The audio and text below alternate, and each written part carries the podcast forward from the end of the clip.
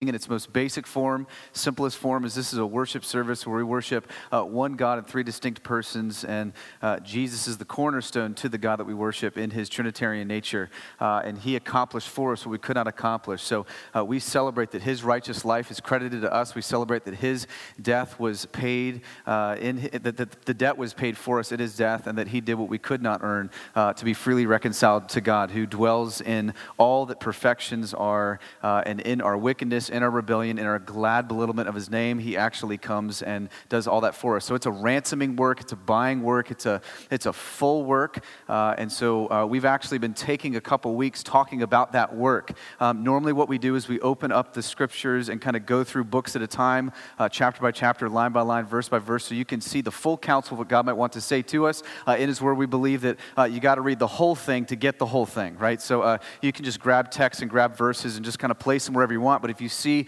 the meaning of the story of redemption in its fullness, uh, all of a sudden the Word of God becomes even more beautiful and profound in the way that God intended. And so uh, we worship Jesus by sitting under the preached word, the taught word. We also worship Jesus by singing songs like we just sang that talk about uh, who Jesus is and what he's done. We worship Jesus by being nourished by the Lord's Supper that he gave to us to remember the saving benefits of Christ and his work. We also worship Jesus by being generous, by giving. Um, if this is your first time, we don't give by passing a plate, we give in the silver black boxes on the wall. If it's your first time, if you're not a tender or a member, uh, regular tender, then we don't want your money. We want you to know the risen Christ, want you to enjoy him and love him because he has been most generous to us in giving us himself. Uh, and so we just respond in that way as a people. Um, let me just ask God for help. Uh, we always like to take just a moment uh, as we walk in here, all of us feeling different things, thinking different things, burdens, stresses, cares. Uh, if any of us are in any sort of nine to five, I know that your head is the farthest thing from clear. Uh, it's probably super cloudy uh, with all the pressures and demands that might weigh on you. Uh, maybe you strolled in this room and have pressures from family or expectations that are unmet, or maybe you're just in this space um, just seeking understanding, seeking to know does God exist? If He does, what does that mean for me?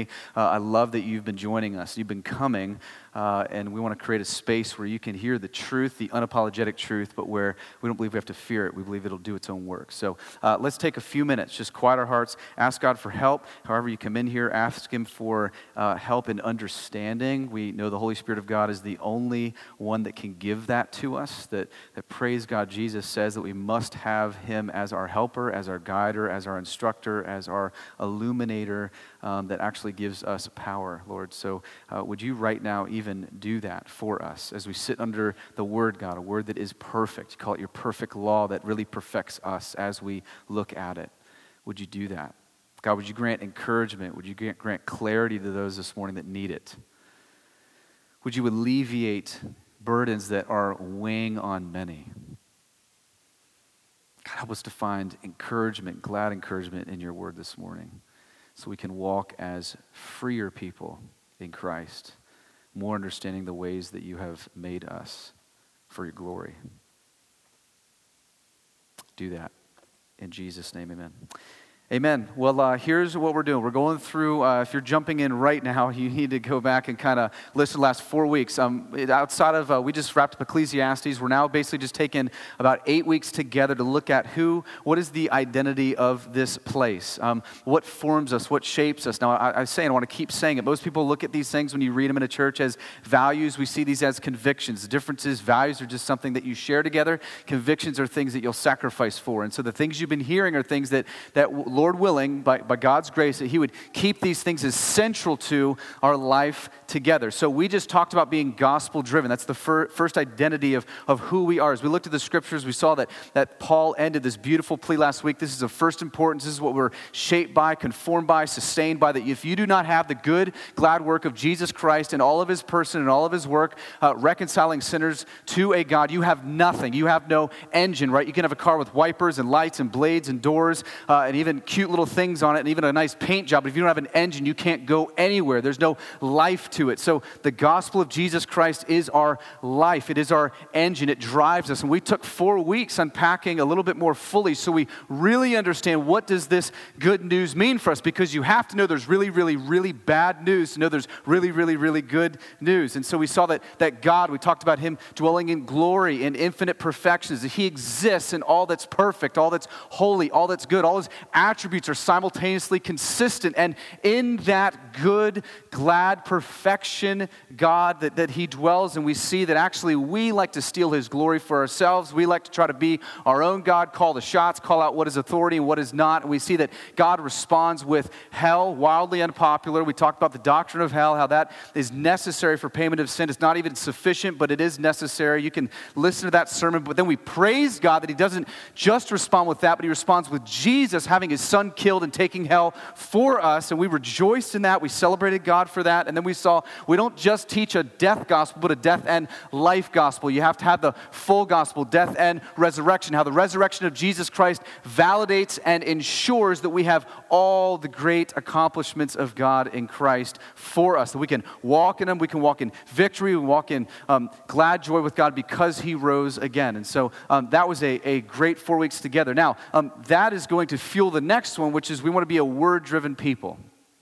Uh, and here's why. If you want to know about this gospel, if you want to know about this Jesus that, that saves us and sustains us, then you need to know uh, what God says about that. Uh, and you have to go to the Word for that. I find it amazing how everybody has an opinion about God. And I always wonder why we believe what any human says is authoritative about God? I mean, God is infinite, God is outside the box, God stands outside of time, right? He not only sees the future, He is in the future. And so for us to think that being finite creatures made, that we can somehow kind of conjure up thoughts as to how God would think, what God would say, is crazy. And praise God that He's revealed Himself in creation, in Jesus, but also through His Word, His written Word. And this is why we love the Bible. This is why we love the Scriptures, because God has spoken, God has said something, God actually wants us to know Him. Um, and so the word has to shape and form everything that we do together, right? The gospel is the engine that basically is in our car, and then the instructions, the, the guidance comes from this word that teaches us how we are to live and operate. And so uh, we believe that God has fully disclosed himself in the 66 books that are in the scriptures, the inerrant, infallible, authoritative word of God. And this is why we spend about half of our time listening to somebody talk from the Bible uh, because we believe that we want to hear from God. We believe that God actually uses that through the avenue of preaching. And so uh, we love that we get to sit and hear from God. Now, listen, I always say, remember, uh, I don't know what backgrounds you come from, but um, I am not perfect. I am declared righteous in Christ, but I will say things that are not always accurate or might be erroneous. So it's the job of yourself to get in the scriptures and go, hey, is, is what Pastor Mike's saying true? Is it valid? Is it what the scriptures say? To ask God to give the Holy Spirit of Himself to you, to give you wisdom and illumination and help you navigate the things that you hear. Whenever you hear any teacher, know that the word is authoritative and fully sufficient, the man is not. And so we love that God helps us to hold on to all the things we should hold, to, hold on to and let go of the things that we should not hold on to. And that's our prayer every morning as we gather. And so we believe this book is not a word about God from human beings, but a word from human beings to God and about what God has said as He has given them the opinions and instructions to write it. We do not believe that this is human speculation in this book. We believe that this is divine revelation we're receiving. Uh, we don't believe this is our opinion about God, but rather God's disclosure of Himself. It's very important to understand as we dive into the text. So uh, here's what we're going to do we're going to look at just a, uh, one of the first things you'll see as you read the scriptures. And it's one of the things that should stand out, it should, it should shout at you. I think I've discussed this before, but, but our God, the God of the Bible, the one true God, is a God who actually speaks. Uh, now, some of you are going, well, I don't know why that's such a big deal. That's a big deal because throughout history, actually, especially Old Testament history, what you'll see is every pagan religion, every pagan God has a God that acts but never spoke. And so, what sets the God of the Bible apart is that God actually speaks. He actually says something. Look at what he says as God goes after Israel for turning to these pagan gods who, who do not speak and are not real and should not be worshiped. Isaiah 41, he says this Let them bring them and tell them what is to happen. Tell us the former things, what they are, that we may consider them, that we may know their outcome or declare to us things to come. God's just going, okay, hey, uh, bring all the gods together, and then I want them just to do one thing tell them to talk. Say something. Speak. Why? Because this is what sets me apart. I'm a God who speaks.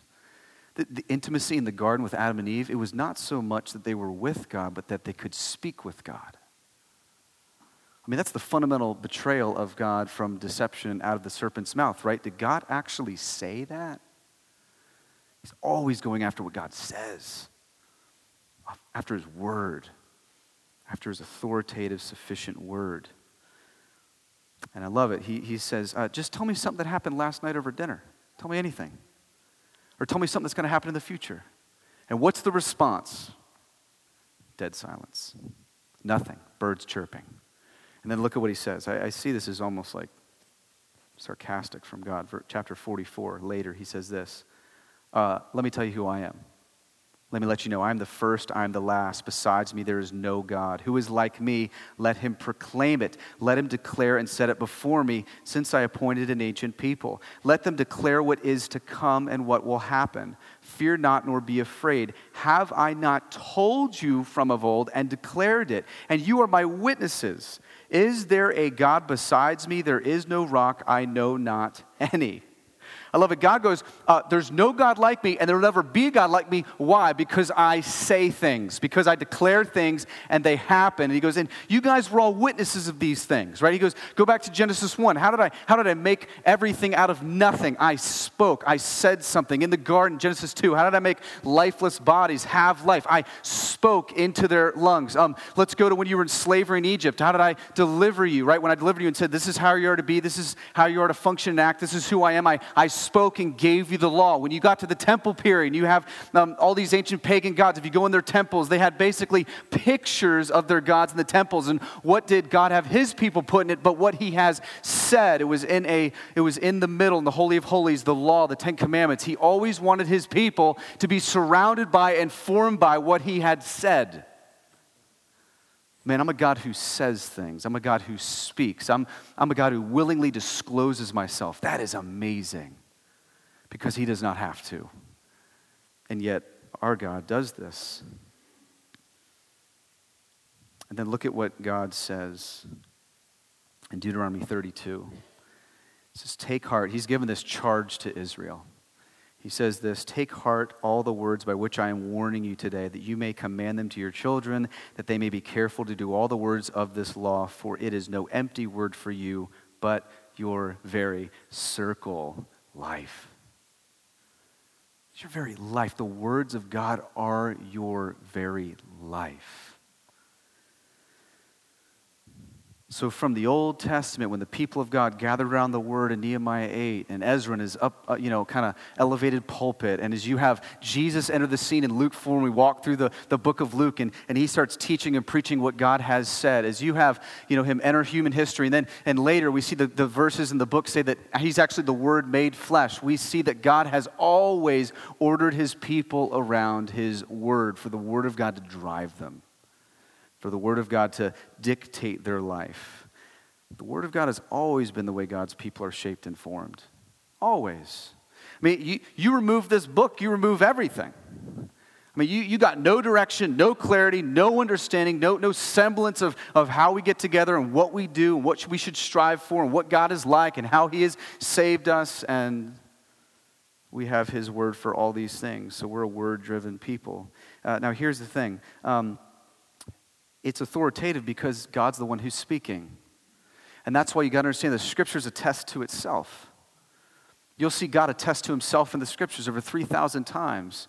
You'll see the Lord says. In the New Testament, over 46 times, it is written as they're talking back to the Old Testament. Here's what they're doing they're reminding us as they write that I'm not writing this, that, that God is writing this.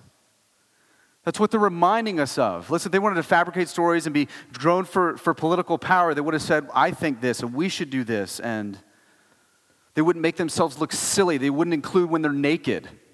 What guy writes a testimony and, and wants to put in there how he was ashamed and naked running away from someone? Let's edit that out. God's like, nah, that needs to be in there. Dang it. Right? I mean, that, that's, how, that's how God works. He says, this is what you need to know, this is what you need to have. Why would they celebrate their weakness? Why would they have women get first evidences and testimonies when they weren't even allowed to speak in the court of law? Why would they do anything? Because God was writing it. You could talk all day about the resurrection. I'm not going to spend time proving. That's not what this text, this sermon is for, but um, we see all the time that I say that the burden is much more on the critic than the Christian if you take an honest assessment of the scriptures. And so here we see that God attests to himself. And here's what's amazing as it attests to itself, you've got this wild span of writers and authors. Because the Bible's written over 1500 year time period, over 40 different authors, three continents, with this synonymous storyline of Jesus being the center of the redemptive history of God. It's just amazing. You got farmers and kings and peasants and, and paupers and tax collectors and fishermen. You got all these different people writing inspired by one God, and you got a synonymous storyline. It's amazing. Why? Because God put it together for us to have. It's, it's a beautiful thing that we have the Word of God. Now, anytime you talk about the authority of the Bible or, or that we're, word driven, I know that you get a lot of things said and, and you hear a lot of things. And, um, you know, one of the, the most uh, common ones uh, you'll hear is that the early church, right, when they were compiling books and you understand the canon being put together, that you've got like all these guys motivated by, by wealth and power and they want to just kind of take over things. The church is motivated by just having some influence and gaining in the government. And so uh, Constantine, maybe in the fourth century, just kind of took what books he wanted and he kind of formed them all. Then they have all this power and then the, the presence is unleashed of the church. The only problem is just read history. Just read back and, and understand that in the first century, these books are compiled as authoritative by the apostles, by first century Christians. You can study Irenaeus, great guy. Uh, he writes in the first century how they actually call these scriptures authoritative and inerrant. You know what's amazing about Irenaeus? Is that he's killed along with his whole church. Now, people say this was driven by political power. Well, then why would you have you yourself and your whole church killed? Because they wanted to protect the truth. They believe that it was compiled that way.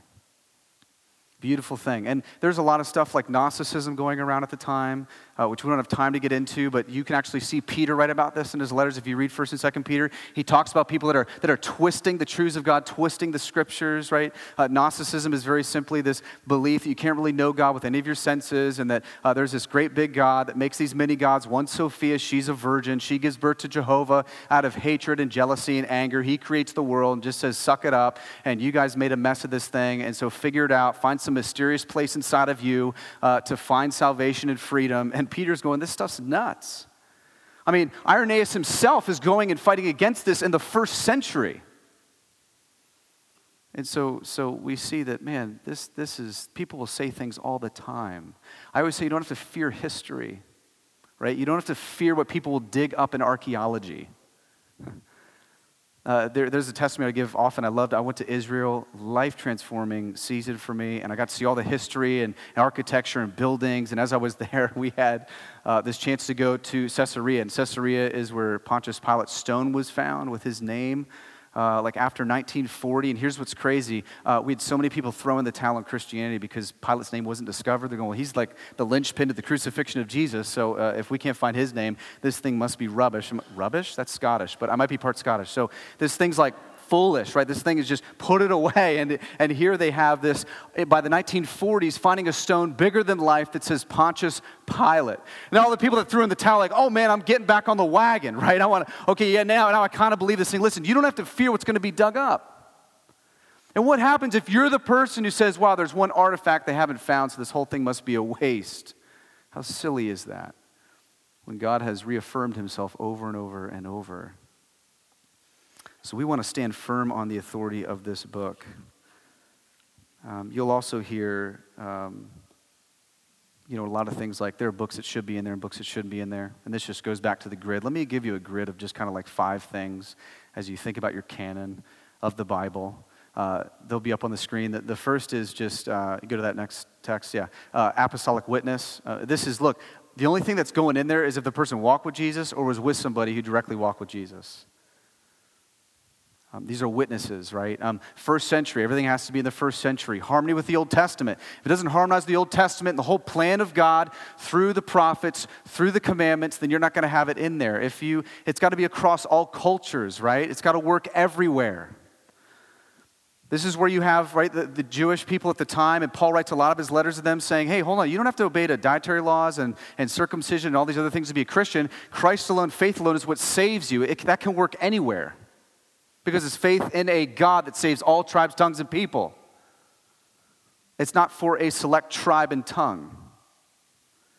And lastly, it's got to point to the person and work of Jesus Christ. Listen, every single book, that's why, listen, you just got to go read some of those erroneous books that people want to put in there, like the Gospel of Judas, Gospel of Thomas, Gospel of Mary Magdalene. Those are all a lot of Gnostic Gospels that believe the things that I just said about Gnosticism. Uh, you will not see at all a clear pointing to the person and work of Jesus Christ with his authenticity and all that he said.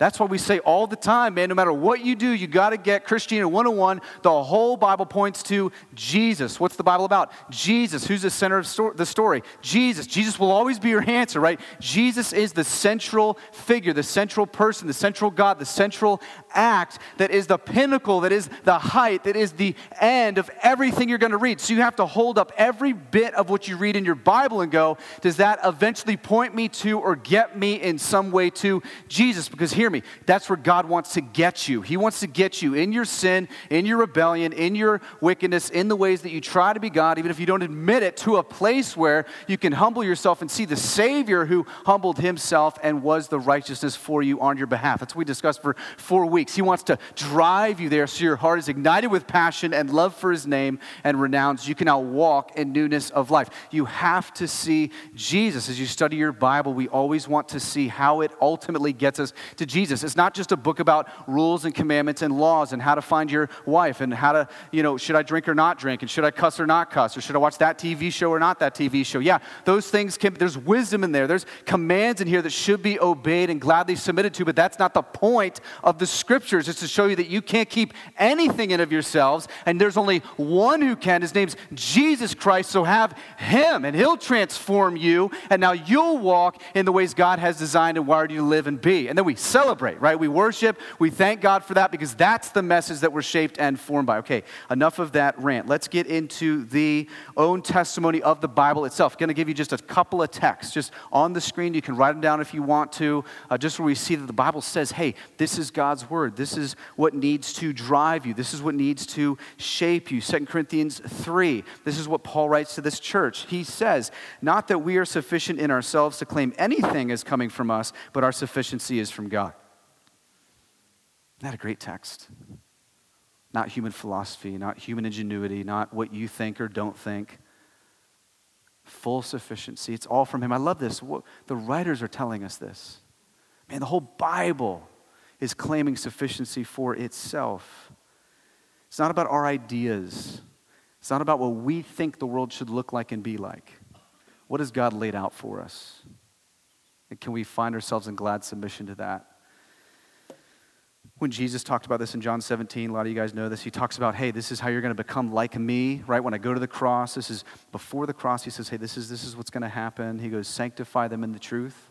John 17, 17, your word is truth. That's amazing. I mean, Jesus could have said anything. I mean, how are you going to grow into the likeness of Jesus? How are you going to be formed more in the image of Christ? You're going to do it through uh, Oprah books and Dr. Phil and maybe some sitcoms or maybe uh, this writing outside the text of Scripture or this, this new author or the Barnes Noble front section that says, hey, this is how you find a better you, unlock the happiness code. Like, how are you going to be made more in the image of Jesus, right? There's a, there's a plethora of things you can run to, and he says you got to run to the Bible. You got to run to the scriptures. You got to go to that place. That place is going to make you more into the image of Jesus. That's going to give you all you need for instruction and understanding who God is and who you are. I share all the time of my crisis of faith when I had three months of locking myself in my dorm room and reading this Bible cover to cover, going, God, just reveal yourself to me, not, a, not based on what a pastor says or a teacher says or a professor says. I want to know what you say. Help me. What do you say about yourself?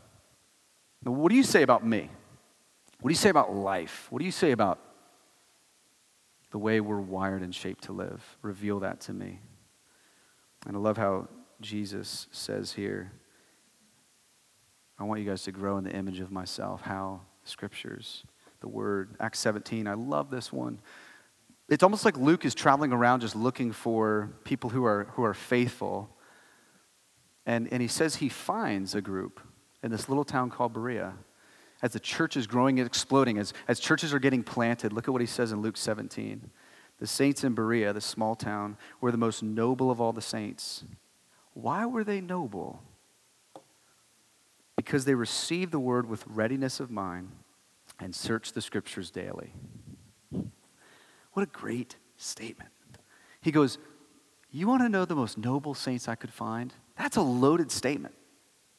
And I can think a lot of things that make you noble as a saint. By the way, if you're wondering saint, um, that's because Jesus Christ makes us righteous. We don't claim to be saints in of ourselves. We, we openly admit our sin and that, that Christ's blood covers that sin and adopts us into his family. So here he's going, those followers of Jesus, those, those Christians, he goes, the most noble were the ones, I love this, who received the word and searched it daily. Now here's the thing, like, do many of us naturally go to this space, right? With life issues? Do we believe the word of God is where you go for strength and endurance? I don't think many of us do. I think many of us chase sufficiency in ourselves or through experiences or through trying to claim and plead identities for ourselves. I think many of us try to find strength and endurance and sufficiency other places, and these saints in Berea are going to the Word of God. I, I, say a lot, most, most decide what they will believe not on what is actually true, but what they desire. Like almost everybody will form their thought, form what they will believe, not based on what is true, but on what they desire. Listen, that, that's why not everything in this book sits well with me. Like, can I just share that? I mean, is that allowed? I guess it is. I mean, we're, we're together in church, right? I mean, not everything I read in here just makes me feel fuzzy and good. And I mean, as I read parts of the, the character of God and as I struggle through hard doctrines and hard realities, man, I'm not going, yeah, great, I desire that, so I'm going to believe that.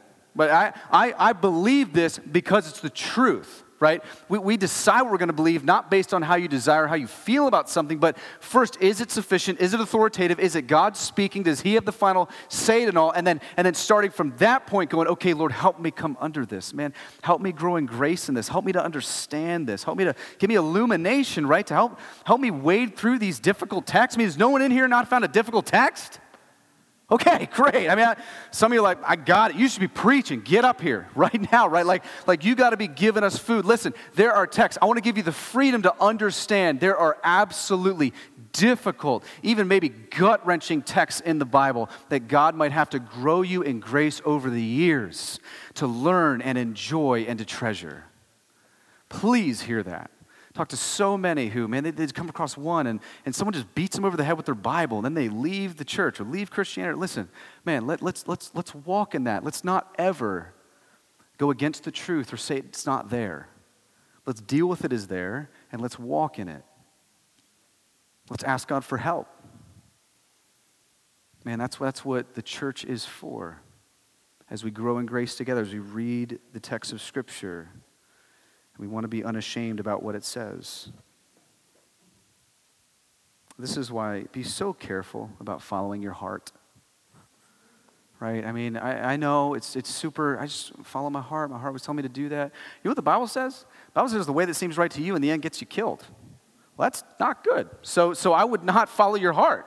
Like, I would follow God's heart right? I mean, I would follow the scriptures. I would follow what God says because you're in here going, yeah, I know God says that, but man, my heart's saying mm, this, right? Okay, go do this. You got a fiery furnace over there waiting, just kindling itself, and you go off and get yourself killed. That's why God is so gracious and kind to us that He gives us His word for not instruction, but hope and encouragement because He made us, that He's the creator, we're the created. Do we, do we see it that way? Second Peter, I love this one. This is like one of my favorites. Second Peter 1 3. Such a great verse. See this verse. Read this verse to yourself. I mean, have you ever read the Bible before when, when you actually stop and go, man, God is saying something? Like, this isn't just Peter telling you something, this is God Himself telling you something the God who's in infinite perfection is the God who sent Jesus willingly and had him take our hell for us and absorbed wrath and, and became our life and our sin and put it on his shoulders. I mean, this is God himself telling you these things. This is not your neighbor. This is not even your pastor. This is not some, you know, psychologist who says, "Hey, I got some good ideas for you." This is God himself saying these things. You want to walk in truth, be sanctified, do it through the word. You want me to tell you about noble saints? Yeah, let me tell you about them. They search the scriptures daily. Look at this one. His divine power has granted to us all things that pertain to life and godliness through, that's always key. Anytime you see the word through, through the knowledge of him who called us to his own glory and excellence, by which he has granted to us his precious and very great promises. What a statement. From God through Peter. Now, the first time I read this text, honestly, I remember thinking to myself, do I believe that? So I remember thinking as I was reflecting and reading through this verse. We receive divine power. He tells you how. Through the knowledge of Him and the great promises He's told you. He calls them precious and great. That, that's very key. So, where do you find His promises? Where do you find knowledge of God? In His Word. That's the divine power he has given you, according to Peter here. We come to know him as he reveals himself in his word. You know, as, you as you read your Bible, you're actually cashing the chips in on divine resources. And he says that pertains to all life and godliness, like, like how to live a godly life. How, how do I know what God is like? How do I know what, how he's asked me to operate? How do I know about his person work? How do I know how I'm redeemed? How do I know what I should look like once I'm redeemed? How I should know how to view the world? How should I review, uh, understand creation? How should I understand history? How should I understand the future? How, he says here, he's giving you divine power to cash in on these resources, to understand these things and walk in them his precious and great promises. So the question is if you are not living a life that is honoring to his name, sensing his spirit, whose fault is that? That's right, your wife. No, not your wife, right? Like, or your husband, right? I say that because we blame, right? Well, it's the guy who's supposed to hold me accountable, man. I can't believe he didn't call me on Tuesday, right? Or it's my pastor's fault, man. He never taught me that text. He didn't tell me about that. Or, hey, it's my, it's my parents' fault. Or it's my kid's fault. Or we just blame It's my spouse, my wife. If she would only do this, man, then I could live a godly life.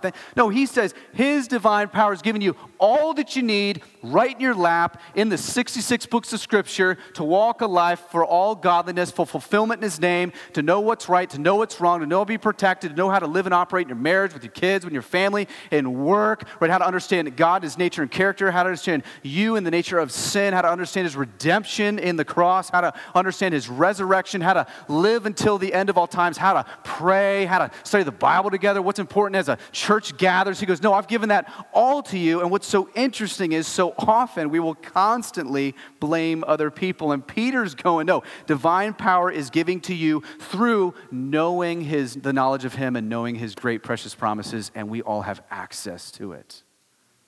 Oh, we have access to it.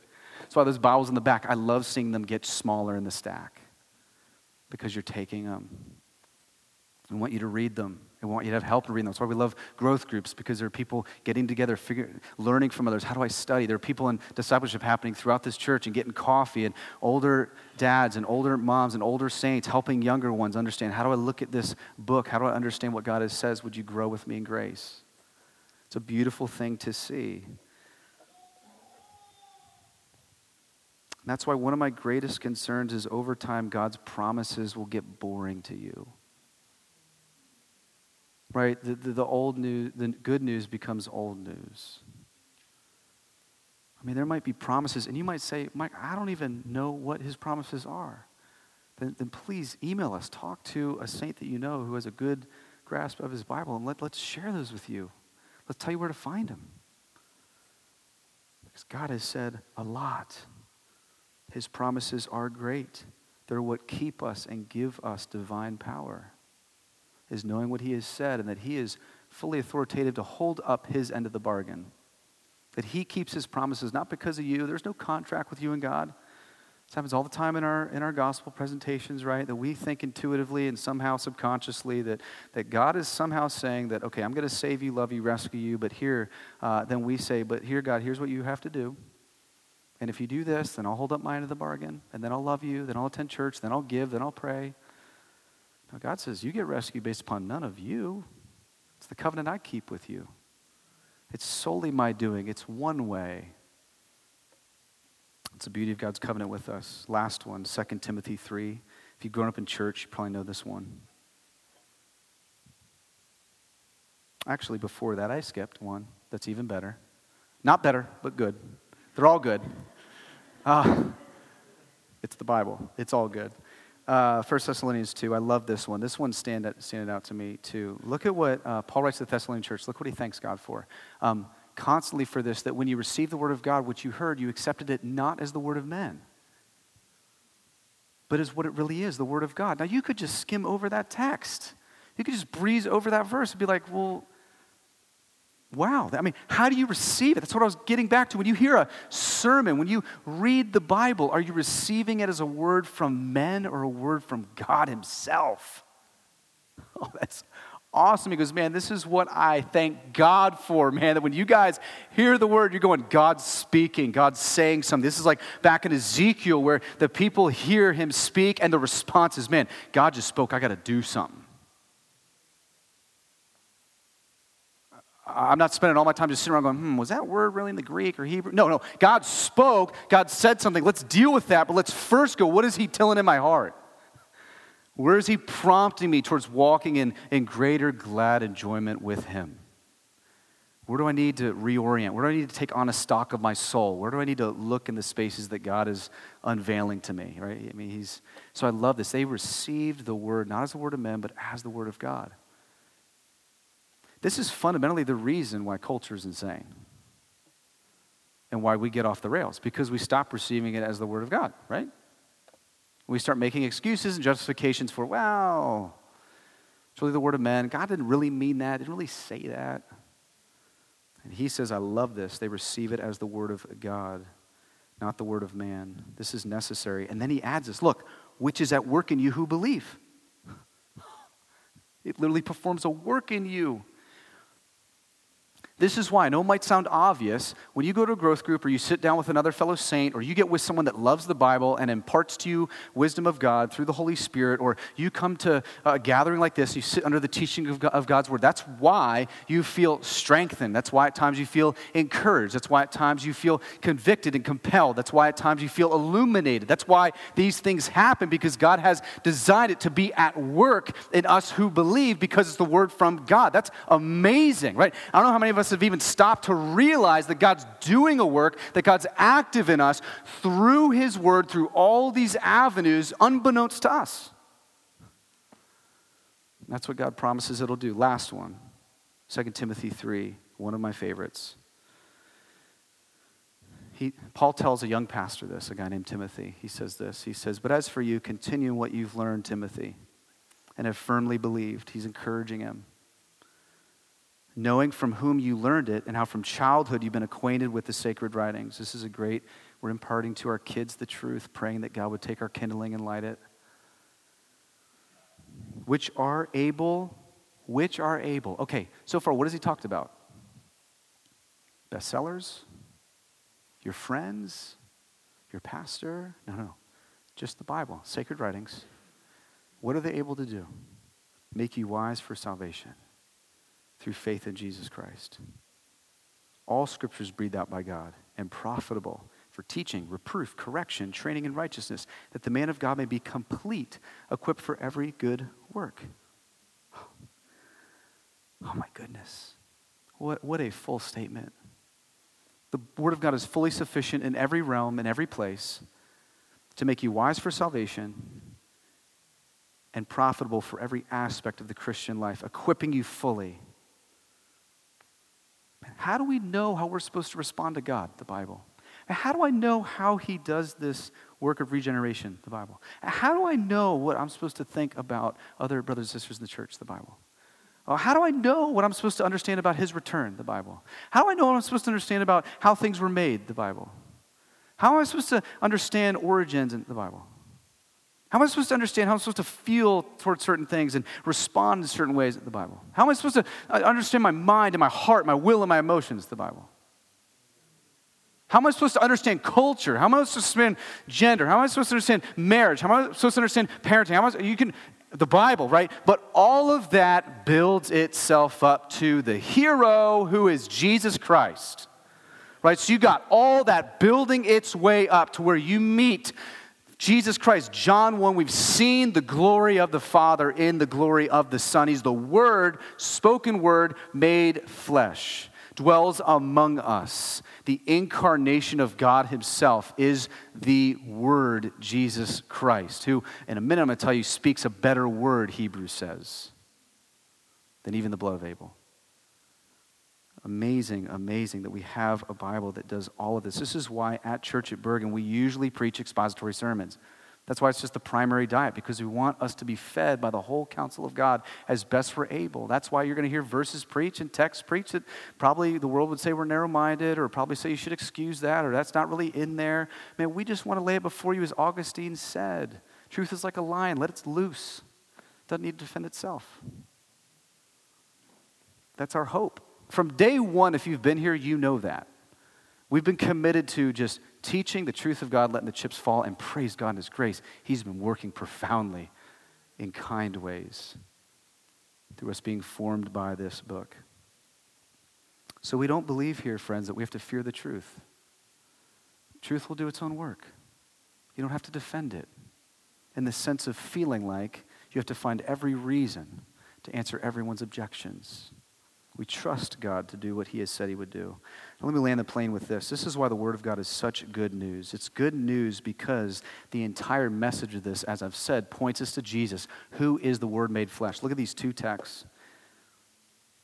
John 1, this is what John says to Greek philosophers as they're trying to figure out meaning and, and understanding. He says, In the beginning was the Word. He's talking about beginning, beginning. So I don't know if you knew that, but when God made the world, you'll see the Trinitarian God is there present, and Jesus is active in the creation of all things. So in the beginning was the Word, that's Jesus. And the Word was with God, and the Word was God, right? It's great. We've got just the deity of Jesus there. And then verse 14, and this word, Jesus, became flesh and dwelt among us, and we have seen his glory, glory as of the only Son from the Father. Then you've got Hebrews 1, 1 to 2. You see both of these as we wrap up. This puts it this way Long ago, at many times and in many ways, God spoke to our fathers by the prophets. It's Old Testament, right? Proclaiming the future Christ that would come. But in these last days, He's spoken to us by who? He's spoken to us by Jesus. The whole point of the Bible is Jesus. The center of the gospel is Jesus. The center of the Bible is Jesus. The center of our discipleship is Jesus. The center of our mission is Jesus. You take Jesus out of anything, you have nothing. You have nothing in the scriptures. You have no gospel. You have no word. You have no discipleship. You have no mission. You have nothing if you take Jesus out of it. Jesus is the engine to all those things. Jesus is the cornerstone. Jesus is the rock. Jesus is the center by which everything else fans out. I, I know there's a lot of different, even wild thoughts in this room, and we've, we've talked in great length, but you have to see that to get anything. You have to understand that to begin to see the beauty of Jesus in anything that you have. And so this is really really, really good news because the Bible says He is the Word that became flesh that speaks to every last issue in our life. He speaks to your pride, He speaks to your sin, speaks to your shame, speaks to your guilt, speaks to your inadequacy, speaks to your identity, speaks to your longing, speaks to your affections. He speaks to every part of you that's trying to get to that place that can't get to, where the ceiling keeps getting lower and you keep getting more frustrated. When you meet the risen Christ, when He regenerates your heart, the ceiling's removed and you have freedom. You enjoy Him, you worship Him, and life all of a sudden begins to taste like God intended it to taste. It is begins to be seen the way God intended it to be seen, and your heart, not knowing why it's doing it, goes, Yes, I was made for this, I was wired for this, this is my this is the image of God in me. I was destined for eternity. Ecclesiastes, we learned this and he put it in all of our hearts. We are all longing to get to the garden that we all got kicked out of, whether you want to admit it or not. And Christ alone gets you back in the future kingdom in the garden with him as he will speak to us and fellowship with us for eons upon eons. That's good news, right? So, this is why the Word of God is such good news to us because the word that we want to hear became flesh in the person and work of Jesus Christ. And this is why, if you go to Hebrews 12, it's beautiful. It says that the blood of Jesus Christ speaks a better word than the blood of Abel. Now, just quickly, Cain and Abel, even if you're not grown up in church, probably heard that story, right? Both brought sacrifices to, uh, this is, I think, Genesis 4, both brought sacrifices to God, and God received Abel's, but not Cain's. So Cain takes him out of the field and kills him. And his blood is pleading out for justice because he's innocent. And the sense of his offering was clean and pure. And Jesus comes along, and where Abel's blood pleads out for justice, Jesus' blood pleads out for mercy over sinners. Isn't that beautiful? that he speaks to us in his gospel. He tells us a better word. He lets us know these things.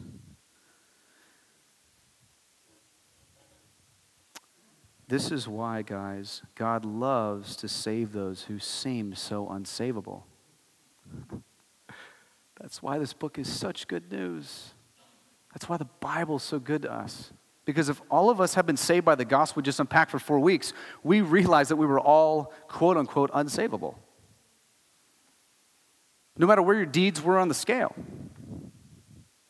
And God loves to do that. He, he loves to do this. I mean, if you just read the Bible, I say this all the time read the family line of Jesus. You think your family line's jacked up, you won't find one person who's not a hot mess.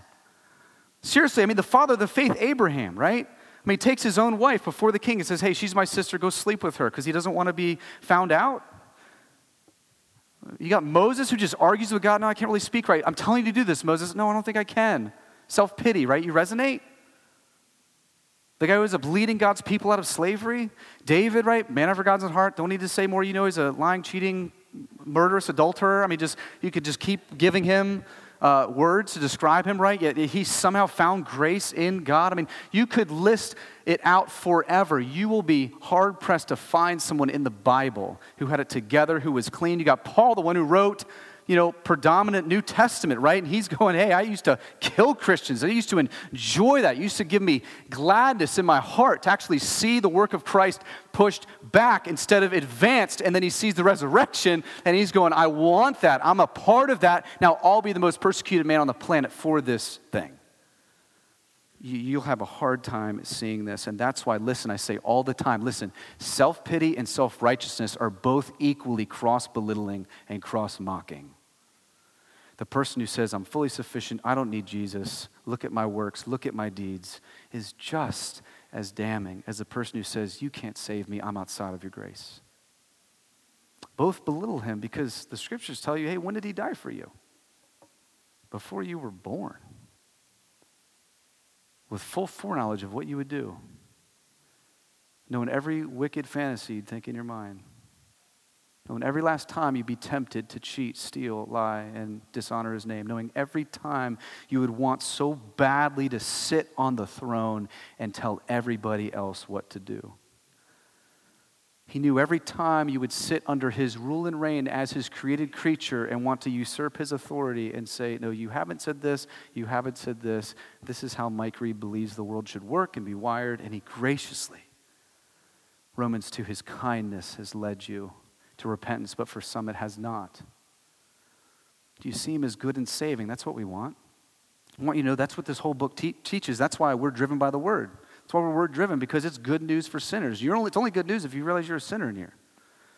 If you realize you're a hot mess outside of the grace of Christ. Like if, if you're not, if things are pretty good, you're, you're weighing on your academia, you're weighing on your lineage, you're weighing on your family history, you're weighing on what you've been brought up in. I've been brought up in the church, so I'm good. Man, none of those things are going to hold up in the day of judgment.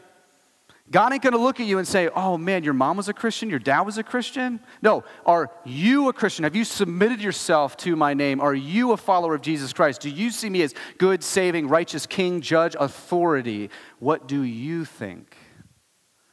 We saw that all throughout the Gospel of Luke. And this is why, guys, this is such good news to us.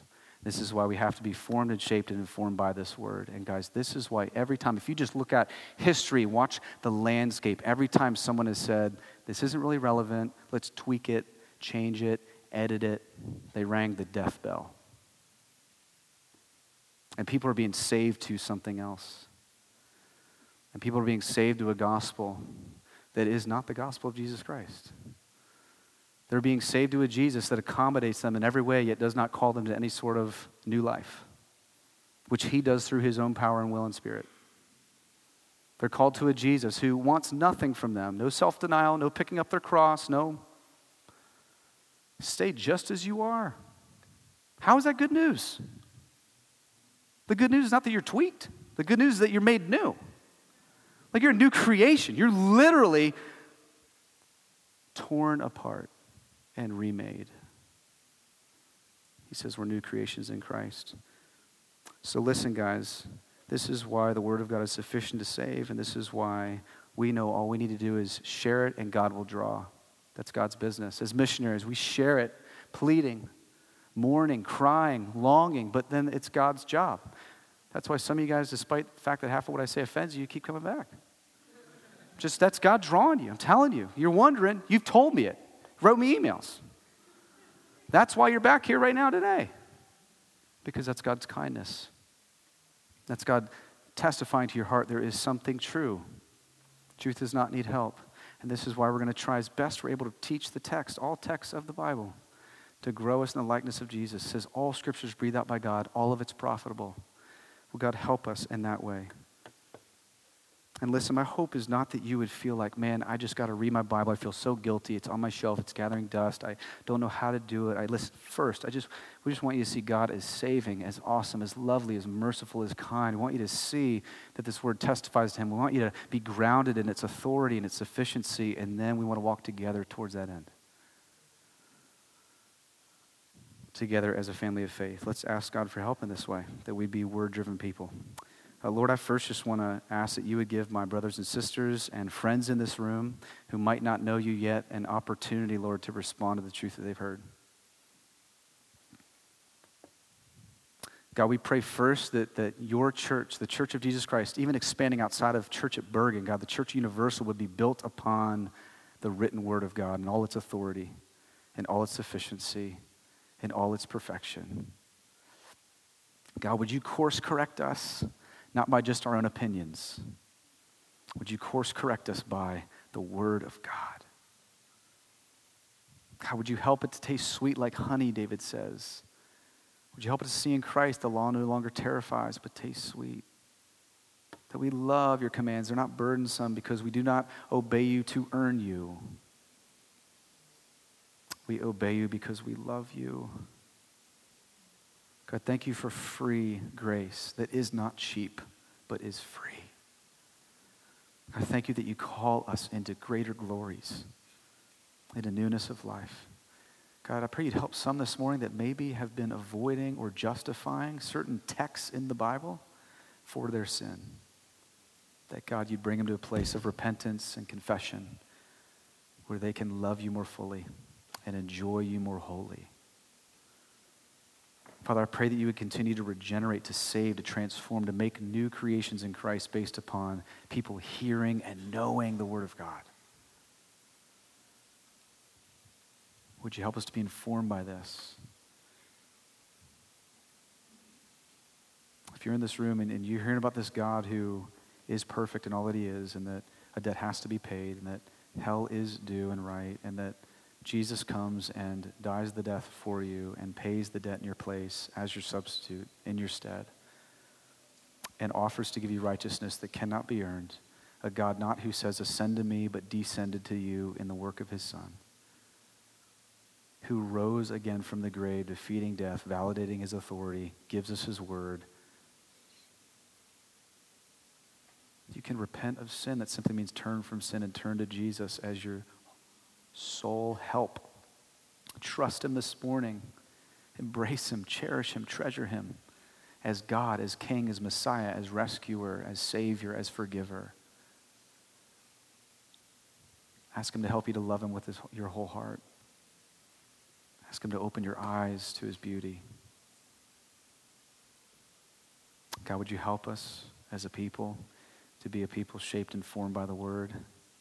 Help us to have patience in that to have grace in that, to have strength in that, especially as culture increases in hostility. Would you help us to stand firm, immovable? Would you help us to count the cost? Would you help us to love truth? Help us to hate sin. Grow us in grace. In Jesus' name, amen.